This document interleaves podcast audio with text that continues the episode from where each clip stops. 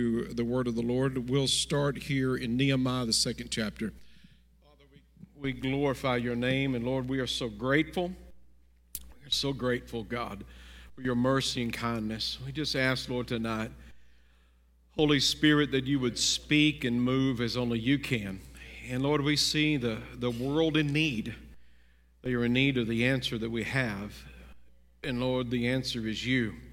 Lord Jesus, I pray for the anointing crushes yokes. Encouragement tonight in Jesus' name. Last week we talked about Nehemiah, and I was just approaching Nehemiah on the basis of the man that prays. And Nehemiah impresses me in so many different ways as I have studied Nehemiah through the years. But I note something about Nehemiah. He, he doesn't do anything, but, but he prays. If either he started out in prayer, there was a burden that he felt for his countrymen, for his nation, for the city of Jerusalem, and he just began to intercede and begin to cry out. And we couldn't get past that word wept last week. And uh, he, he wept because he took on that role of an intercessor.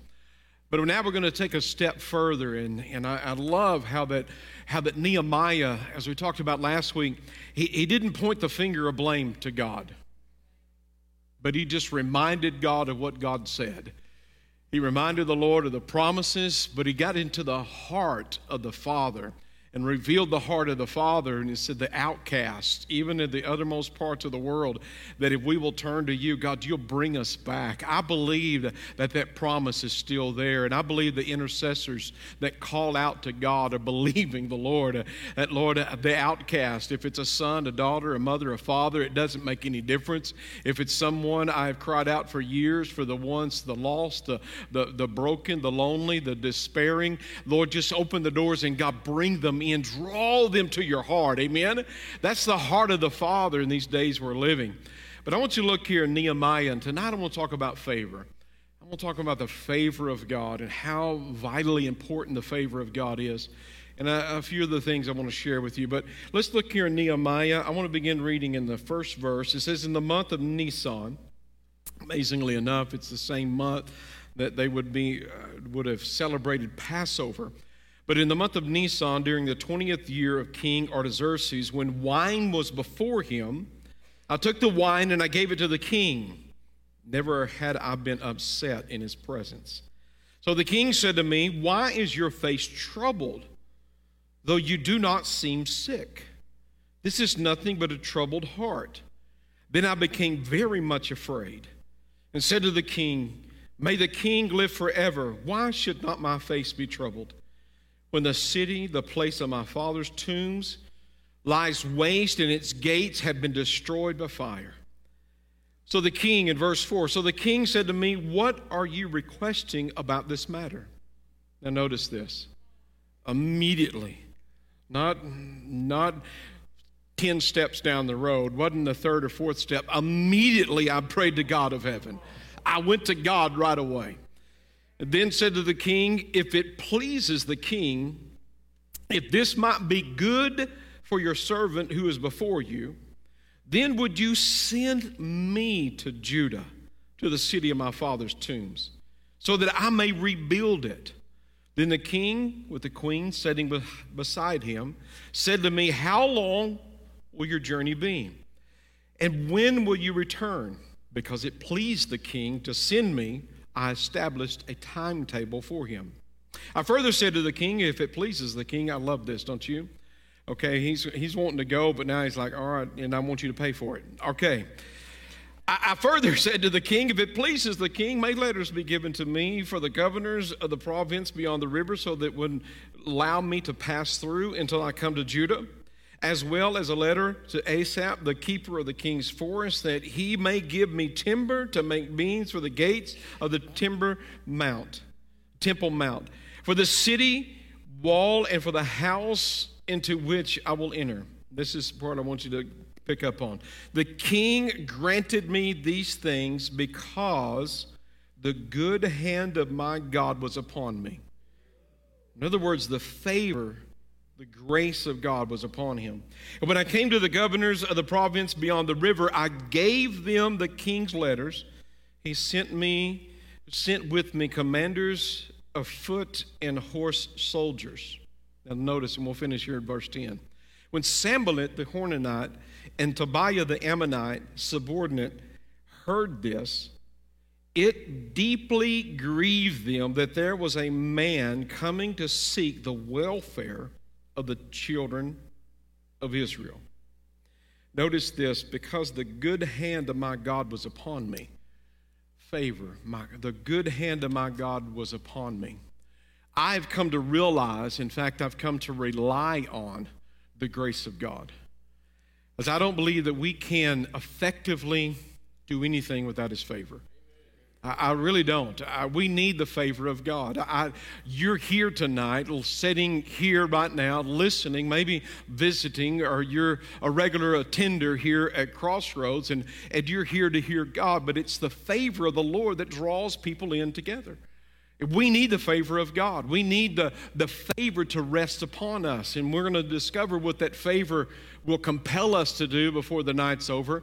And we're going to understand how to draw from that, that favor that God has. And I'm going to use the two words interchangeably favor and grace.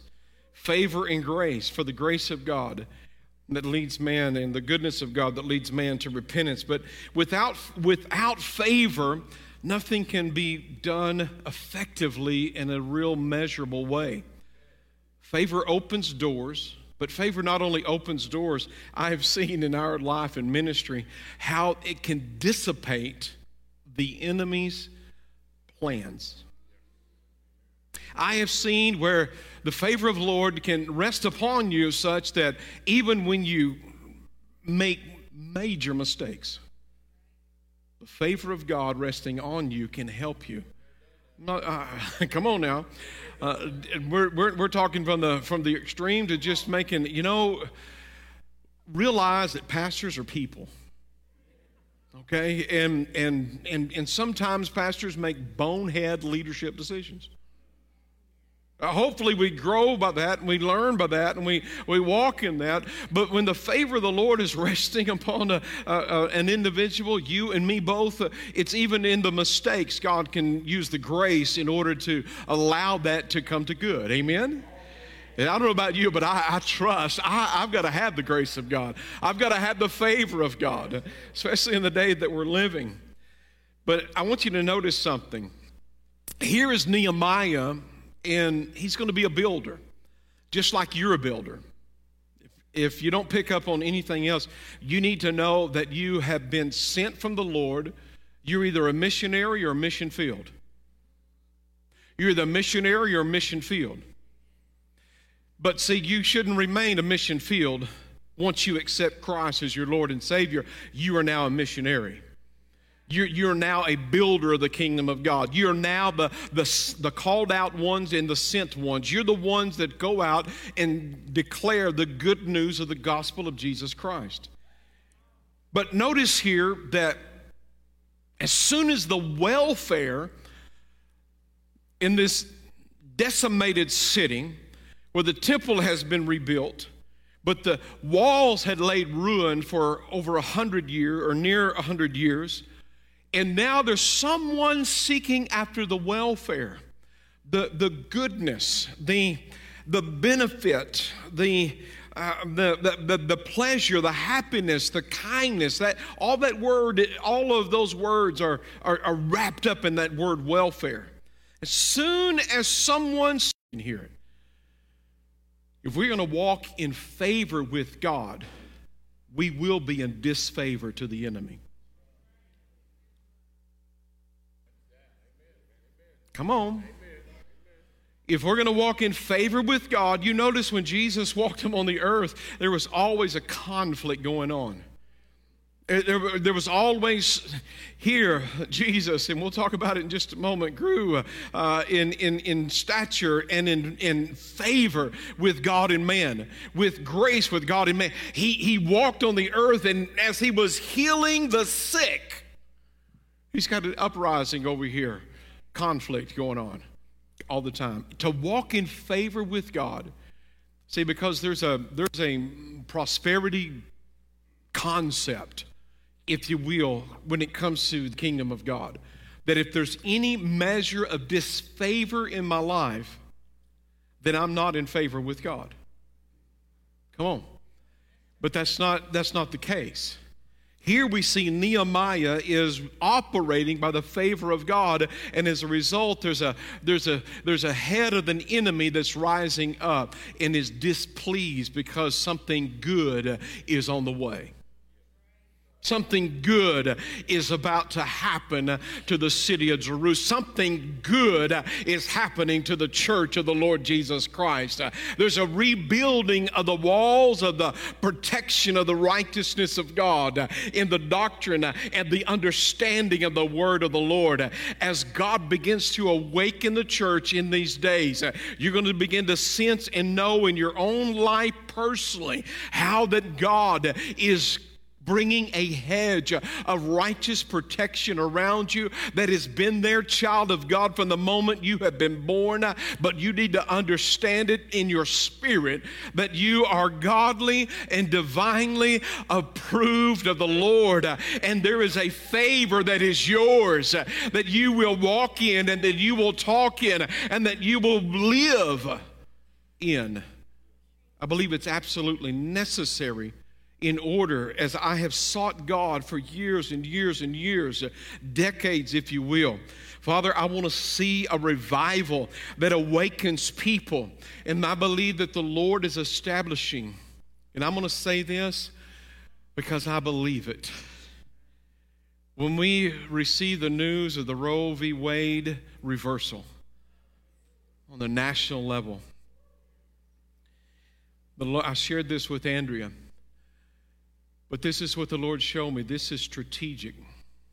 This is strategic because we have aborted prophets, evangelists, scientists, world leaders, local officials, innovators, engineers.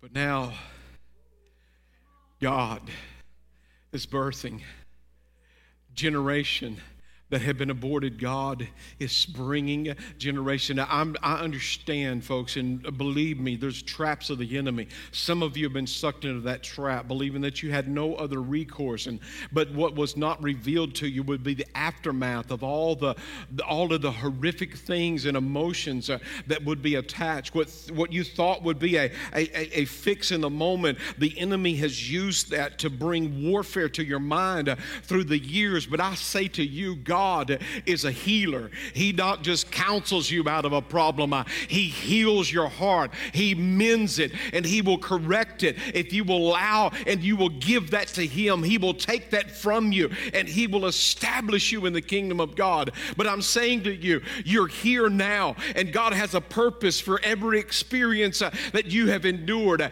He did not commission it, he, many things He didn't want to happen, uh, but God right now is going to use those things things for His glory if you will give them over and let Him have them. See, if I'm going to be in favor with God, I'm not seeking the favor of the enemy. Amen? Peace is not what the Lord said He would leave.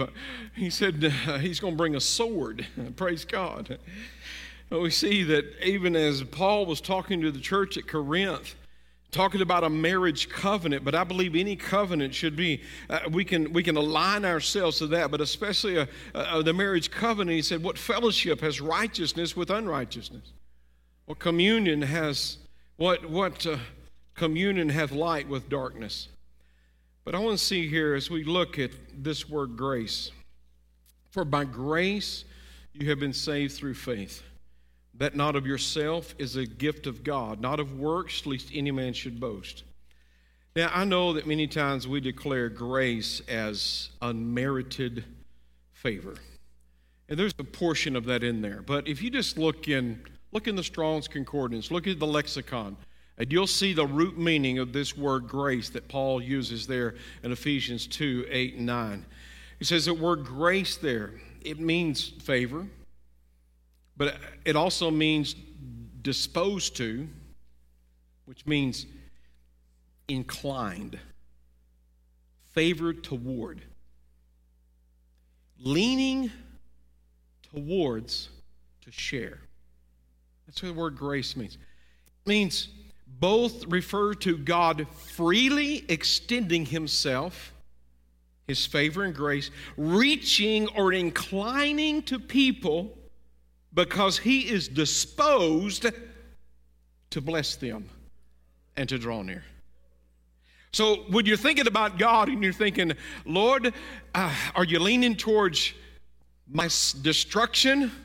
Or are you leaning, Lord God, into blessing me with benefit? Come on.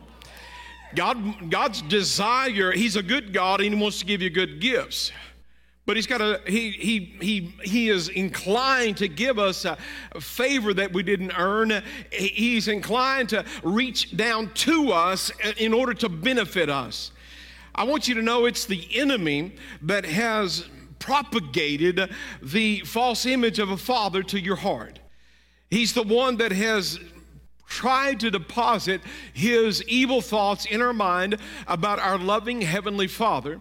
But i see that the lord is merciful and kind toward us uh, and even though we don't understand he's always knocking at the door. He's always reaching down. He's always leaning in. Oh that pressure you feel sometimes quit quit giving press quit giving credit to the enemy. Sometimes what you're feeling is god trying to lean into your situation so he can help you uh, so he can give you a benefit of his presence. Amen? Now I'm going to be real careful right here. We're going to get into the favor a little deeper here in just a minute. I'm going to be real careful today because there was a thought that just dropped in my heart today, and I, I believe it's going to help us. I really do. I really do. But I'm going to say to you grace and righteousness do not need my help to be what they are. Grace and righteousness. We know what righteousness means, as we ought to be divinely approved, divinely accepted of God. Morality cannot produce righteousness, but righteousness always and forever will produce morality.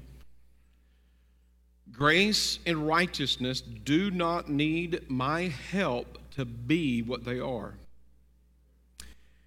I don't know why this came to mind, but no more than a horse needs my help to be a horse. A horse was born a horse and will always be a horse. Of course, of course, a horse is a horse. Unless, of course, uh, that horse is the famous Anyway, who understood that reference? Who's lost is they have no idea what I just said. okay, I, I understand that. but a horse needs to be cared for. A horse needs to be cared for. It's got to be fed, it's got to be watered, it's got to be exercised to remain healthy. But caring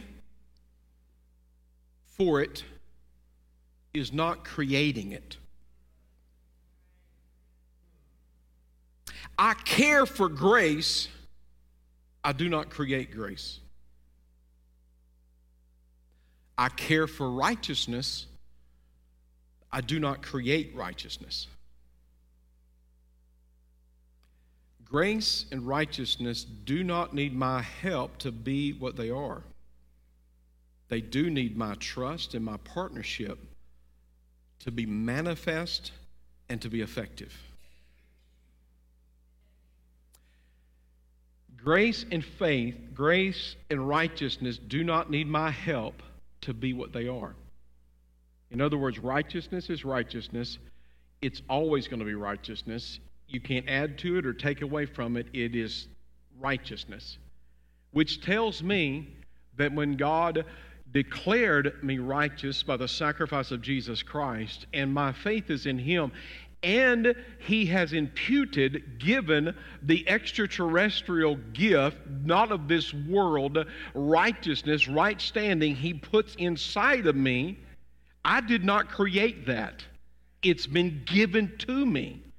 But what I must do is they do not need my, but they do need my trust and partnership in order to manifest and to be effective.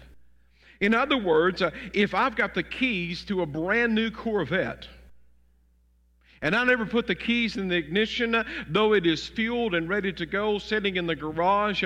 I can have it, but if I never initiate the key of faith and get in the thing and ride, and probably if I got in it, I couldn't get out of it because it's so low to that ground. It'd be an embarrassment to get out because I'd have to open the door and roll out. Some of you know what I'm talking about. You resemble that remark. But what benefit would that sports car do if I never got in it and I never drove it and I walked everywhere I went? The same is true with righteousness in, a, in a, um, maybe that's a crude way to put it, but if I don't initiate the key of faith uh, in Christ Jesus and His righteousness, uh, as I walk and live and move by faith and faith alone uh, that is attached to Christ, and say, Lord, I trust that what you said about me is true, and I am what you say that I am, and I am as I ought to be, then Lord God, I'm going to walk with that knowledge. Now I reap the benefits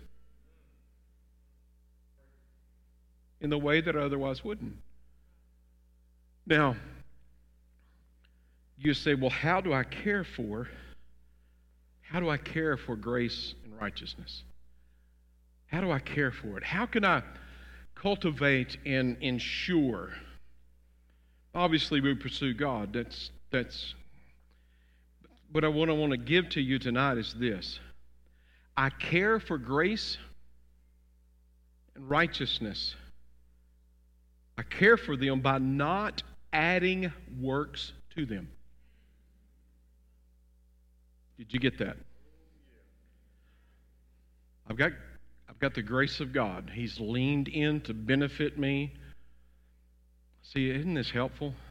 I mean, if we just let it get beyond our, our, our, our, our walls of our, of, of our layers upon layers of our doctrine that we, we grew up with, that you just got to work harder, work harder, work harder, work harder, work harder. Now, understand me, I'm not preaching universalism that everybody out there is saved and everybody's making it in. No, everybody has the payment paid in Christ. But you've got to choose to accept by faith what has been done for you. And in so doing, now God declares you righteous and now He imparts righteousness to you. Now, what the enemy wants to come in is to cloud your mind with religion. What humanity wants to come in is to continue to work for the grace of God, continue to work for the righteousness of God, thinking that self effort is creating grace and righteousness in you. And it does not. So, how we care for grace and how we care for righteousness is by not adding our self effort back into it.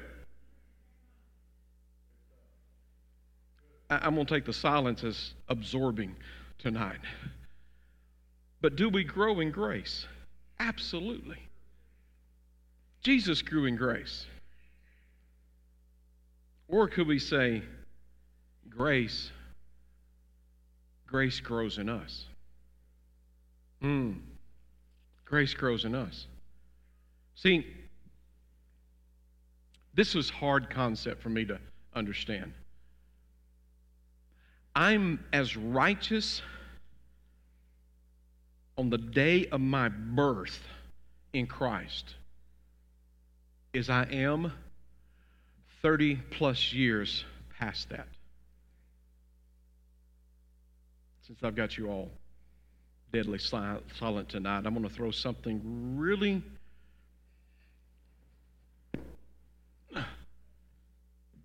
Always lift with your legs. I'm about to throw something on you, so if you don't want it, just duck. Jesus is the perfect example of the Father. And he's also the perfect example of humanity. He's not the example for us, he's the example of us. So, to be in fellowship with the righteous God, we've got to be righteous. Would you agree? He declares us righteous.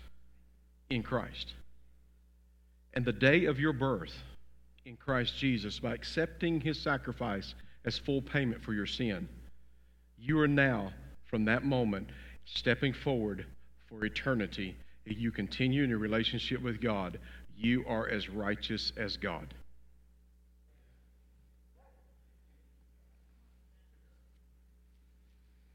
That went over that far. Just let that sink into your spirit. I'm not saying we are God. Our faith is in what He's already done. My righteousness in Christ is what He has accomplished, and I'm not adding anything to that righteousness. What could I add on this earth side that came to me beyond the earth? It came to me via the Holy Spirit by Jesus Christ uh, Himself upon His sacrifice. Uh, he has imputed and He has imparted righteousness to us. Now, the concept of that and the precept of that and the challenge of that is growing in that knowledge of what God has already done. Mm. Jesus, as the word of the Lord tells us, uh, and Jesus increased in wisdom and in stature and in favor with God and men. Now, he was 12 years of age. They were in Jerusalem at the time of Passover, I believe it was, and they had brought a caravan. And I want somebody to honestly tell me have you ever almost or left your child a mistake? I got two honest people, three four, we were heading as youth pastors, had two vans, taking a carload, of, two van full of kids uh, off to an event. Laney was, uh, I thought she was with her, her mother. Her mother thought she was with me. And I decided before we drove an hour from the church, uh, I said, I better check that back door of the church uh, just one more time. Uh, and I opened the door, and there's my little two, three year old standing there with her arms open, waiting on daddy to pick her up. It happens. I don't fault uh, Joseph and Mary for leaving Jesus uh, because uh, big caravans are pilgrimaging over there and they were pilgrimaging back. Uh, and I, Joseph, I thought you had him. Uh, Mary, I thought you had him. Uh, I don't know where he's at. He's 12 years of age. Let's go look for him. Where did they find him? He was sitting in the temple astounding the Pharisees and the Sadducees. He was astounding the teachers by his questions. And they said to him, Did you, We were angst and we were looking for you. Did you not know this? And Jesus turned to them and said, Did you not know I must needs be about my Father's business? And then it concludes, Luke concludes that chapter with verse 52, and he says, Jesus increased in wisdom and in stature and in favor with God and men. That's always perplexed me. It always perplexed me, and I, I, I, can't tell you that I fully understand it. There are those that are smarter than me that maybe have started to figure this out. But I, I've come to understand that Jesus was every bit 100% holy God but he's also every bit 100% holy man. And so we don't change his divine nature. That is unquestionable. He has the nature of God because he's God in the flesh, but he is growing as a human. so I just want to read to you a couple of commentaries. Would you, would you mind if I do that? Would you indulge me for a minute? You're going to anyway, but I'm going to do it, so it doesn't matter. So, Benson commentary says this In the perfections of his divine nature, there could be no increase. In the perfections of his divine nature, there could be no increase. In other words, he's righteous. You can't, he's divine. He's, he, he is the example of us. He's, he's God. Whew. But this is spoken of as human nature. He's increasing. Human nature, consisting of a reasonable soul and human flesh. His body increased in stature and bulk, his wisdom, all the endowments of a human spirit. It received distinct, gradual illuminations as he advanced in years. For from though the eternal word I love this. Eternal Word was united to his human soul from his birth or even conception. Let, yet the divinity that dwelt in him manifested itself in his humanity by degrees, as that humanity was capable of receiving those manifestations. And as the faculties of his human soul open more and more, larger communication and knowledge and wisdom and other gifts were made clear. Pulpit commentary says this evangelists would teach us that with Jesus, bodily development proceeded in the same orderly fashion as it does with other men, while wisdom, deepening with years, passed into his soul as it passes into the souls of other men by the ordinary channels of instruction, study, and thought. Still baffles my mind. He increased with favor. Increased with favor.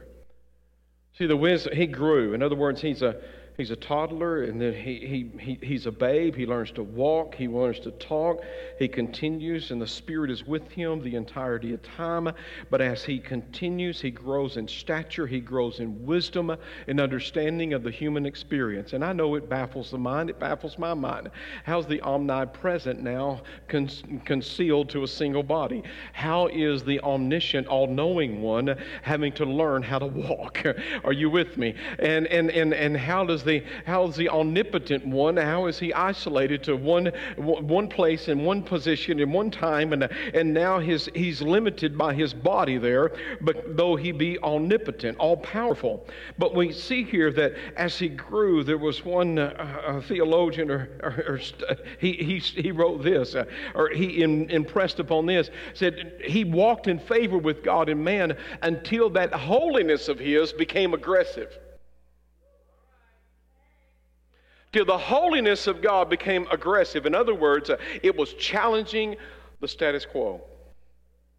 His righteousness was rubbing up against uh, their so called righteousness that was driven from uh, their self efforts of the, of the instruction that they received.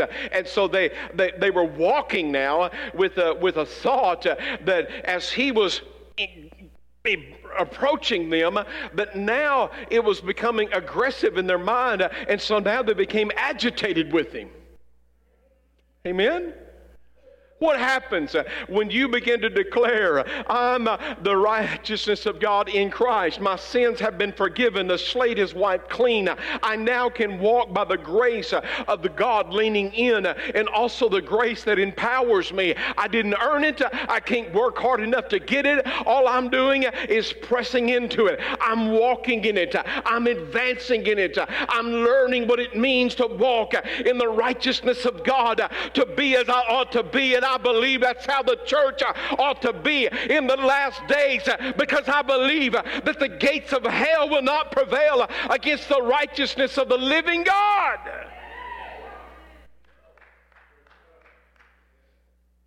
This word increased literally means keep advancing. Jesus kept advancing. Folks, you need to keep advancing in the care of righteousness. Amen? The word there is actually used of pioneers cutting trails, cutting down trees and removing brush, getting every obstacle out of the way so that the armies can march in.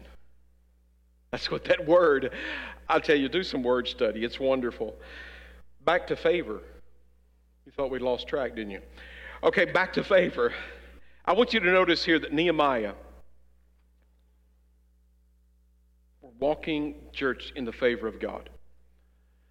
Walking in the favor of God. We're leaning in and trusting in the favor of God.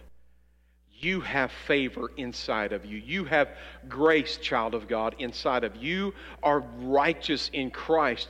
That's there. The grace of God, the favor of God, the righteousness of God, the faith needed to accomplish the task before you. It is there because of the completed work of Christ.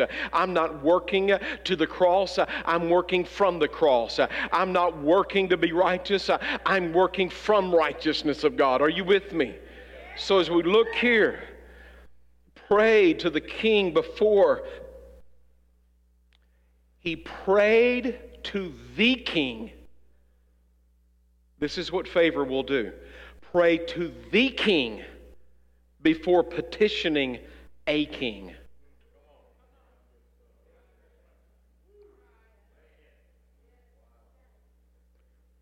So, what does that tell me? Seek first How do we know? We're seeking the kingdom of God. Because we can't have a kingdom without a king. There's only one king. And it's not me. God does not work for me, He works through me, just like He works through you. We're working for Him, we're, we're fleshing this out for Him. This is not about us. It's not about, I love the Assemblies of God. I think it's a great uh, uh, cooperative fellowship. I, I, I, believe in the doctrines of the Assemblies of God, but I'm not building the Assemblies of God. I'm building the kingdom of God. I want to partner with the kingdom of God because I want to be in partnership with the king. And you can't have a kingdom without a king, and you can't have two, uh, two heads sitting on the throne. There's only one room. Uh, there's only room for one king. It's the, the King of Kings and the Lord of Lords. Uh, but whenever Nehemiah Nehemiah began to pray, he said, I'm partnering with the favor. I'm trusting God for the favor. I'm going to believe God for the favor. I'm going to believe Him for the grace needed to accomplish the task. And so he petitioned the king seek first the kingdom and my righteousness. What? Not your righteousness? Yeah. You, not your self effort to righteousness, not you creating righteousness. You can't do it. Seek His righteousness. First the kingdom and his righteousness. Not either or, both and. If he said or, he would have put or in there. He said and. Seek the kingdom and righteousness. And when you get that, all these other things, folks, that we're worried about, they will be added to us. Amen? Nehemiah partnered with the favor of God. Now, I want you to see something here. Nehemiah wanted the favor of God because he had a question to ask that king. So he steps into the room with the king, and he wasn't, I don't, I don't believe Nehemiah, I can't wait to sit down Dennis, don't you want to sit down and talk to some of these guys one day? I, I want to hear about, uh, Paul, I want to know what was that thorn in your flesh? David, how heavy was that head of Goliath that you carried off the field? What was the length of that sword? Man, I want to see it. Can you show it to me? Daniel, what did it feel like when you were in the lion's den? Did you cuddle up next to one? Were you afraid all night? Or did you finally decide that they had lockjaw and only God could heal them with the hunger of, uh, of the unrighteous when they were thrown in? I just, I want to ask some questions. Nehemiah, man, what were you thinking that day when you walked in there? See, Nehemiah walked into that room. See, he's partnering with favor, with grace. He's partnering with. And when he walked in that room, he knew the answer was in the room. He knew the answer was in the room. Now, see, I, I shared all that stuff about righteousness because I'm trying to get your the frame of your mind set. Some of you are still musing, you're still chewing on that, and that's okay. Don't just take it my word. Let, let the Spirit of the Lord speak to you, flesh it out in the Word of God. But when you take on the mindset of the righteousness in Christ, you stop looking outside the room and you start looking for what's in the room. One of the prophet's widow came to the Elisha and said, The creditors are getting ready to carry off my kids. My husband followed you and we had great debts, and now, now what are we going to do? They're carrying them off. Uh, what did he say? What do you got in the house? I've got, a, I've got oil and an empty vessel. He said, start pouring it and go, go borrow some vessels if you have to. You can't afford to buy them. You better go borrow them. Go borrow some vessels and start filling it up. What did she do? Her and her two sons, they started going out getting all they could and they started pouring and pouring and pouring until there wasn't a vessel to fill anymore and the oil stayed. Oh my God, I hope we don't reach that day unless the Lord is ready to blow the trump and take us home. I believe, folks, uh, there is an outpouring uh, that'll keep pouring uh, as long as there's a place to receive. Oh, I love to go where there's hunger. I love to go into a room full of hunger, full of desperation to say, I have done all the self effort I can and I can't do no more. I just need God. I can't live like this. I've got to have a change. I've got to be transformed by God. I need the Lord. They walk in that mindset of a barren womb. I don't, my system don't work. I can't move anymore starts pouring it and pouring it and pouring it and pouring it and pouring it and still it starts spilling out on the floor. I don't believe the Lord uh, wants, uh, wants to waste anything, uh, but I do believe there is an outpouring that cannot be contained. I believe there's an outpouring that will flood the nations. Amen? See, we won't tell you, Mama, that, that following Jesus out there was that little boy because he's the only one that brought provision that we know of. Such as the kingdom of God, have that childlike faith to just go ahead and prepare. Are you, are you with me? See, I, I think that so often we say, well, Lord, uh, you could do uh, something with someone else. And the Lord said, no, I'm, I'm going to do something with you. And, He's asking you, like, just like He did Moses, uh, uh how am I going to lead these children of Israel? These, how am I going to lead them out go, behind, go against the, the, the, world leader of the day, the strongest man I've ever known, uh, sitting on the strongest throne I've ever known? How am I going to lead him out? Well, Moses, what do you got in your hand? I got this stick. Well, then throw it down. It becomes a snake, and now pick it up by the tail. Let me tell you, you don't pick a snake up by the tail. Amen? If you've ever been foolish enough to pick up a snake, if you pick them by the tail, uh, you're, you're ready, quick and ready to snap that tail to pop their heads. I'm just saying, don't try it at home. It's not safe. You pick a snake up by the head. But he said, No, you're going to pick it up by the tail. And you're going to go before Pharaoh or the fish into something other than a fish. But you take grace and mix it in on that with the blessing and the favor of Jesus because you got to take it to Him first because you're partnering. Just like just like Nehemiah went to the king first, they brought what they had to the king first and said, Lord, what do you want to do with this? I'm going to bless it with my favor. I'm going to bless it with my grace. I'm going to give it back to you. Now you're going to take it and tell you what grace will do. Grace will not sit on its hands. Grace will get up and start moving. See, because grace is not interested. Grace wants to go. Grace wants to go. I want to, grace wants to get up and go. I'm not going to sit on my talents anymore. I'm going to get up and go. I'm, I'm not going to, I'm not going to just ride into the kingdom of God. Oh, let's, you know, let's get in there and let's get on this chariot ride and let's just make our way all the way into the kingdom. Oh, no, no, no, no. We're not going to ride in. We're going to drive in. We're going to be driving the, the, those that are lost into the kingdom of God. We're going to. You find out in Nehemiah's day, you read through it, everybody put their hand to the, to the plow, if you will. Everybody did the work except for the royals. They were so taxing the workers that they couldn't work anymore. Why? Because they were riding in. I don't believe the Lord is looking for royals. He's looking for people to tie your shoes so you don't fall down in front of a public audience. See, grace. Not only petition the king, but to ask the king to pay for it. Because Nehemiah, because the good hand of God was on him, and he wasn't gathering those resources to pad his pocket or to live in the lap of luxury.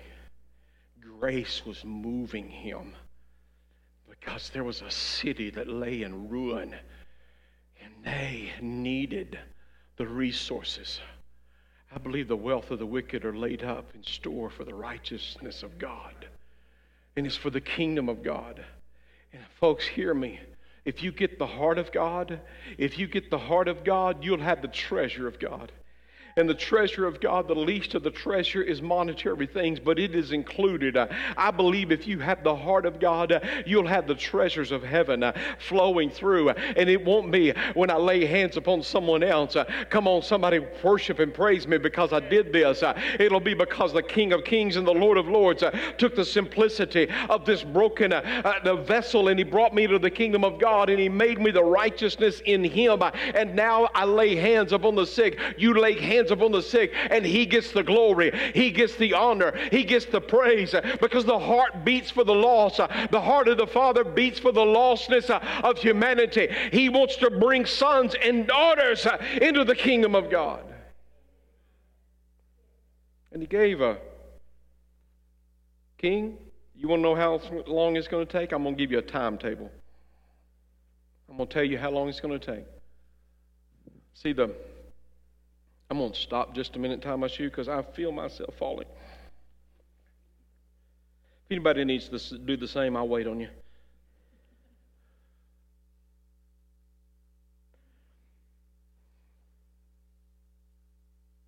See, Nehemiah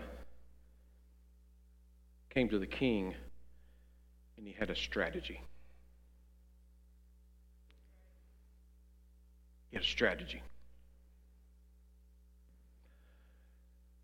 I want you to pray for four things when it comes to this house. I want you to pray for strategy, for structure, for sons and daughters of faith to go into the harvest field. But I want you to pray first for the Spirit to outpour upon this place. Because if we follow a New Testament model, what we'll understand is that when the Spirit of the Lord poured out on the day of Pentecost, that 120 became 3,120.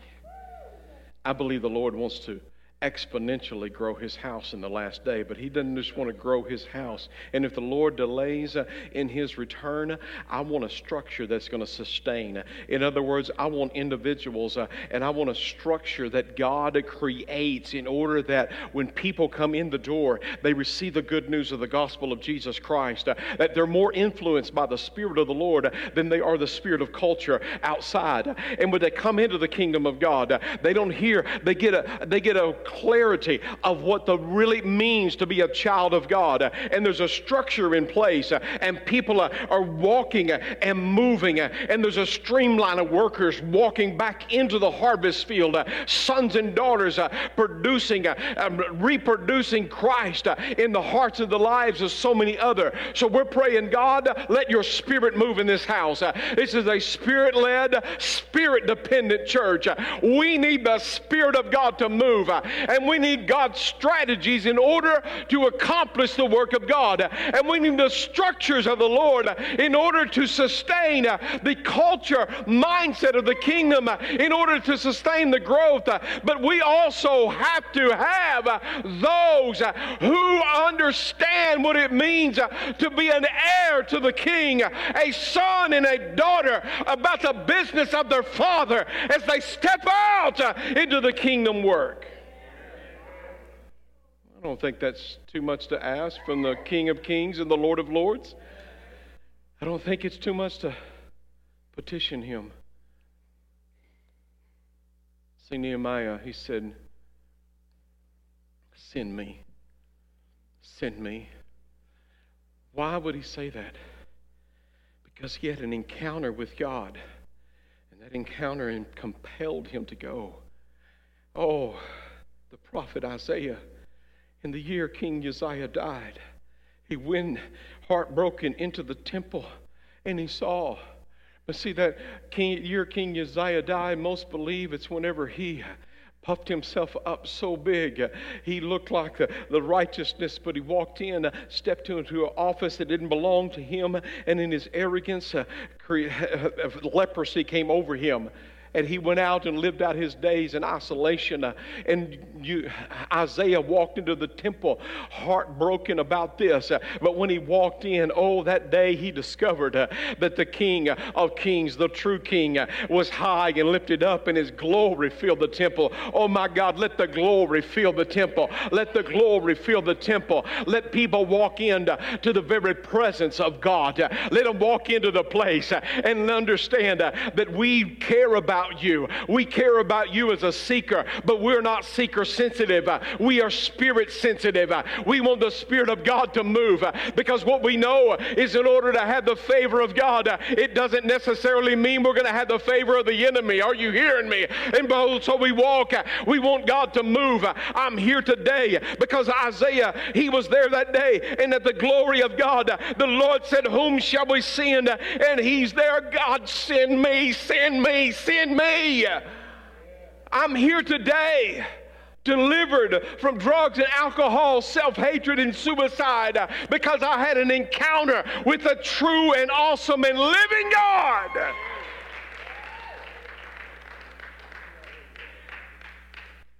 And I'm sorry, I can't see it any other way.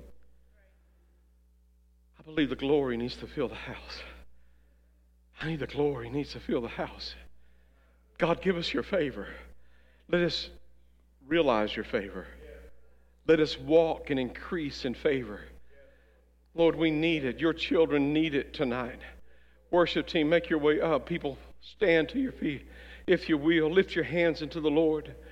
Oh, merciful God, we worship you. We glorify you. We magnify you, Lord, tonight.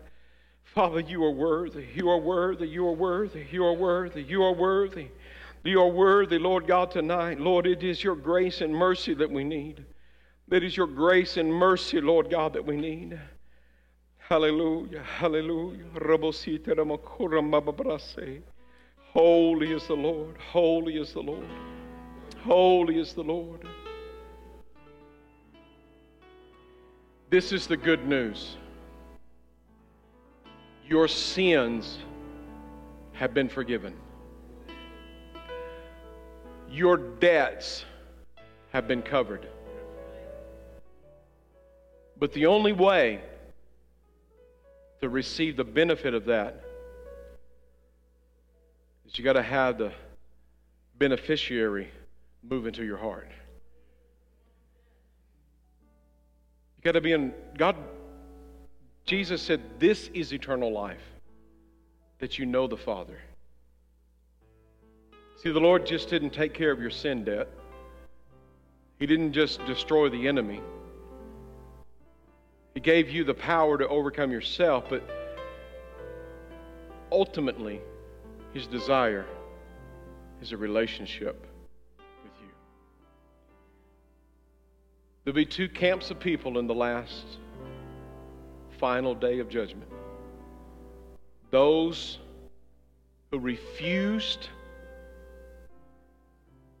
this payment in full for their sins and those that accepted and were transformed into children of God by the grace of God. See, this righteousness that God gives us, we don't produce it, we don't create it, but we stay attached to it in faith in Christ. Faith in Christ tonight as we bow our heads. Just a moment, if you feel this, I want to ask you to step down here. I just feel compelled tonight that there's somebody in here.